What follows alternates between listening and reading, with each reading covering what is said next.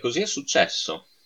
Io non me lo sarei mai, mai, mai e, e poi mai aspettato. E lo ripeto, non me lo sarei veramente mai aspettato di vedere questo film.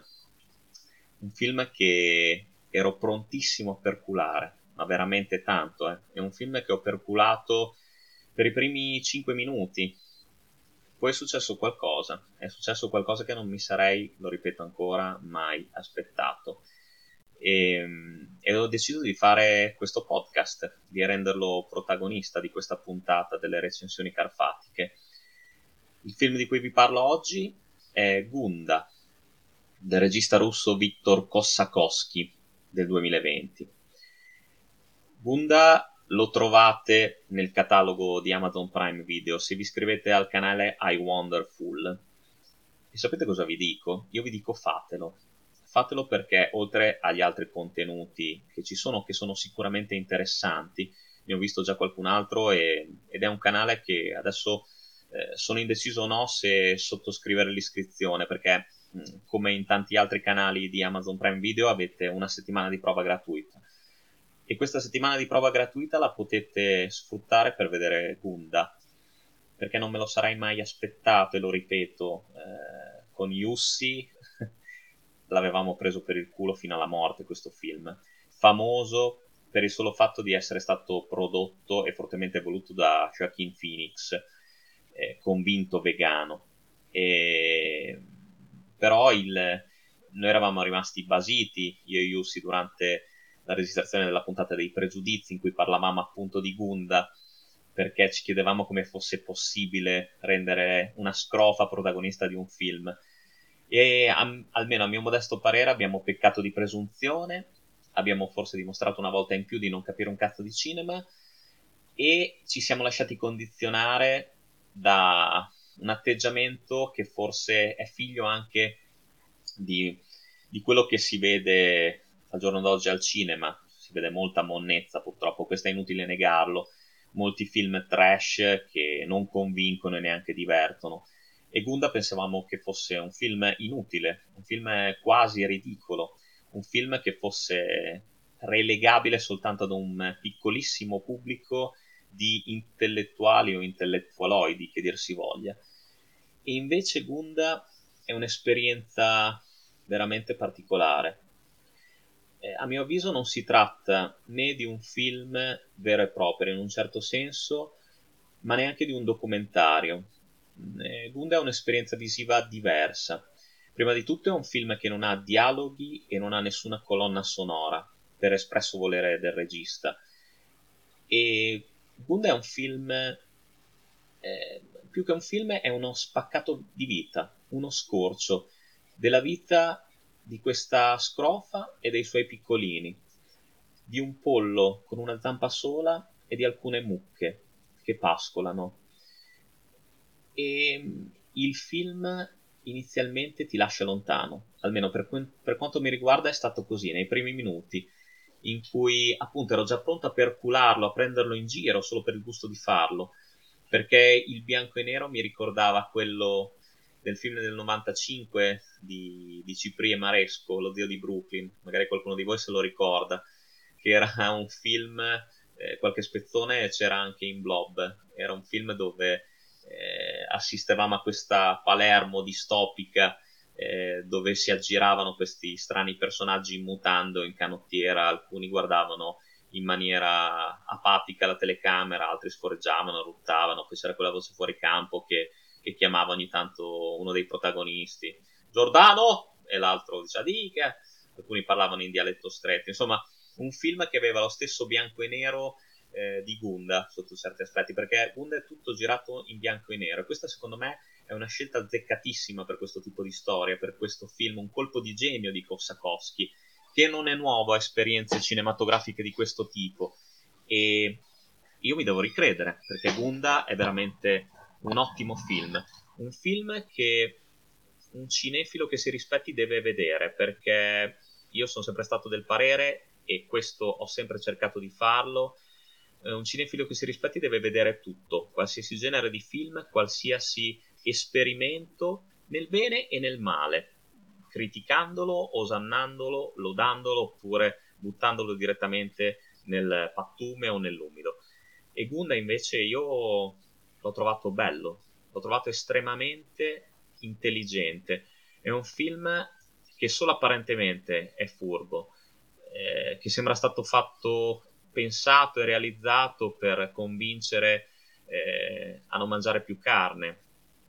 Forse, anzi sicuramente questo messaggio è presente, sicuramente in parte è stato voluto anche questo, però secondo me c'è molto di più in questa storia, nel vedere la, il personaggio appunto di Gunda, che prendiamo per partito preso, che si chiami così perché è il titolo del film e, e il film stesso è senza dialoghi. Questa scrofa che porta in giro i suoi piccoli, che si nutrono di lei, lei sdraiata, che sta riposando, e questi maialini così teneri che vanno eh, a tittare, a bere il suo latte, che giocano tra di loro. Poi la scena passa a questi polli che vagano, curiosano per il mondo, per la piccola parte di, del mondo di cui sono protagonisti. C'è questo pollo senza una zampa che sembra tanto coraggioso e determinato, che si avvicina alla rete di confine della proprietà, e vorrebbe andare oltre, vorrebbe assaporare la libertà. E poi ci sono queste mucche che pascolano, che vengono attaccate dalle mosche, che si puliscono e cercano di scacciarle l'una con la coda dell'altra.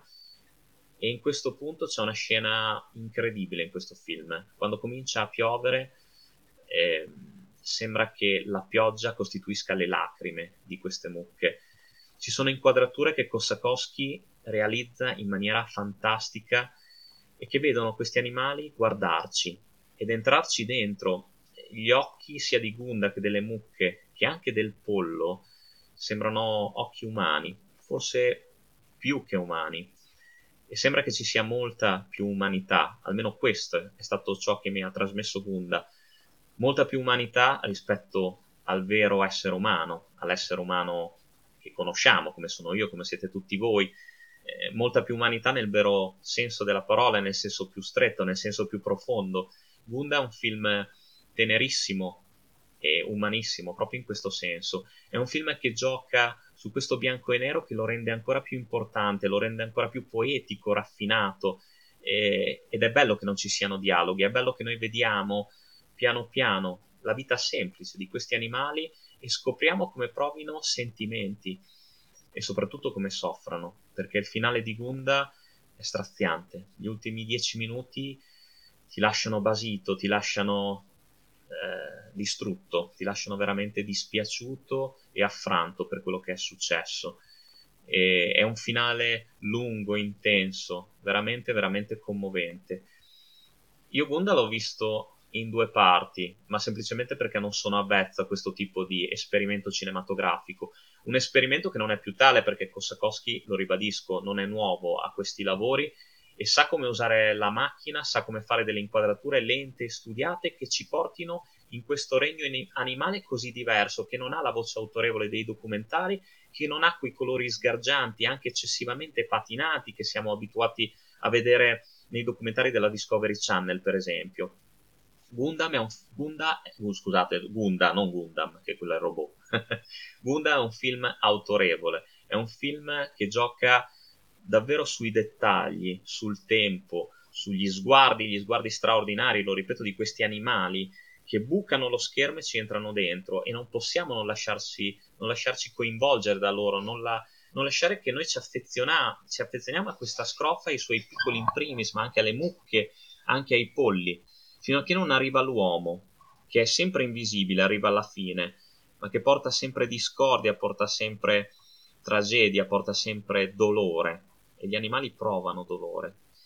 E questo forse è il messaggio più importante che Kosakowski voleva dare in questo film e capisco perché Joaquin Phoenix l'ha voluto fortemente e l'ha prodotto. Un film che ha avuto grossi problemi di distribuzione che sicuramente rimarrà peccato, mi dispiace tanto, per una piccola nicchia. Ed è per questo che ho fatto il podcast ed è per questo che vi dico che Gunda lo dovete vedere. Perché, oh, perché veramente ho sbagliato, perché ho sbagliato all'inizio a deriderlo perché ho sbagliato a parlarne male, perché ho sbagliato a prenderlo in giro, ma Gunda è un film veramente di una elevatura, di una qualità, di una tenerezza che raramente ho riscontrato. Ripeto, è molto più di un documentario, è molto più di un film. È una storia diversa, una storia alla quale vi dovete approcciare con la giusta sensibilità, ma è una sensibilità che vi viene mano a mano e in questo il regista è bravissimo perché vi prende per mano e vi porta in questo mondo che abbiamo tutti i giorni e, ehm, e che non vediamo o scegliamo di non vedere praticamente mai. E Gunda, io lo ripeto, non è un film furbo come l'hanno definito in tanti, perché non c'è recitazione, non c'è eh, nessuno, non c'è niente di fittizio. È quello che vediamo, è quello che è, è quello che è reale, è quello che proviamo ed è lì, davanti allo schermo, senza scuse, senza dialoghi, senza spiegoni. È veramente un film sincero, quindi non c'è niente di furbo e non c'è niente di fittizio. È pura vita, è puro mondo animale. E sono d'accordo con Paul Thomas Anderson che ha definito questo film meraviglioso, puro cinema ed è un risultato, sue stesse parole, a cui ogni regista dovrebbe eh, ambire. Ve lo consiglio veramente Gunda, fate l'iscrizione a, eh, al canale a, I Wonderful e guardate questo film perché sicuramente magari potrà non piacervi, però è un'esperienza che secondo me merita di essere fatta.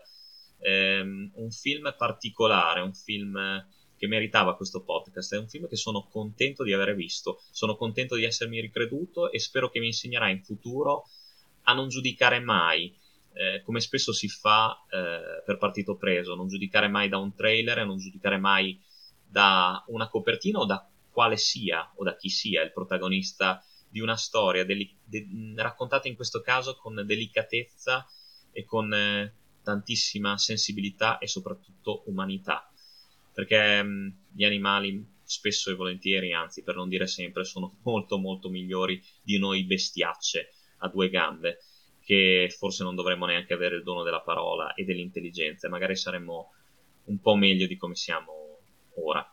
Vi do l'appuntamento alla prossima recensione carfatica, lunga vita al cinema e alla prossima dal vostro Carfa. Non perdetevi Gunda.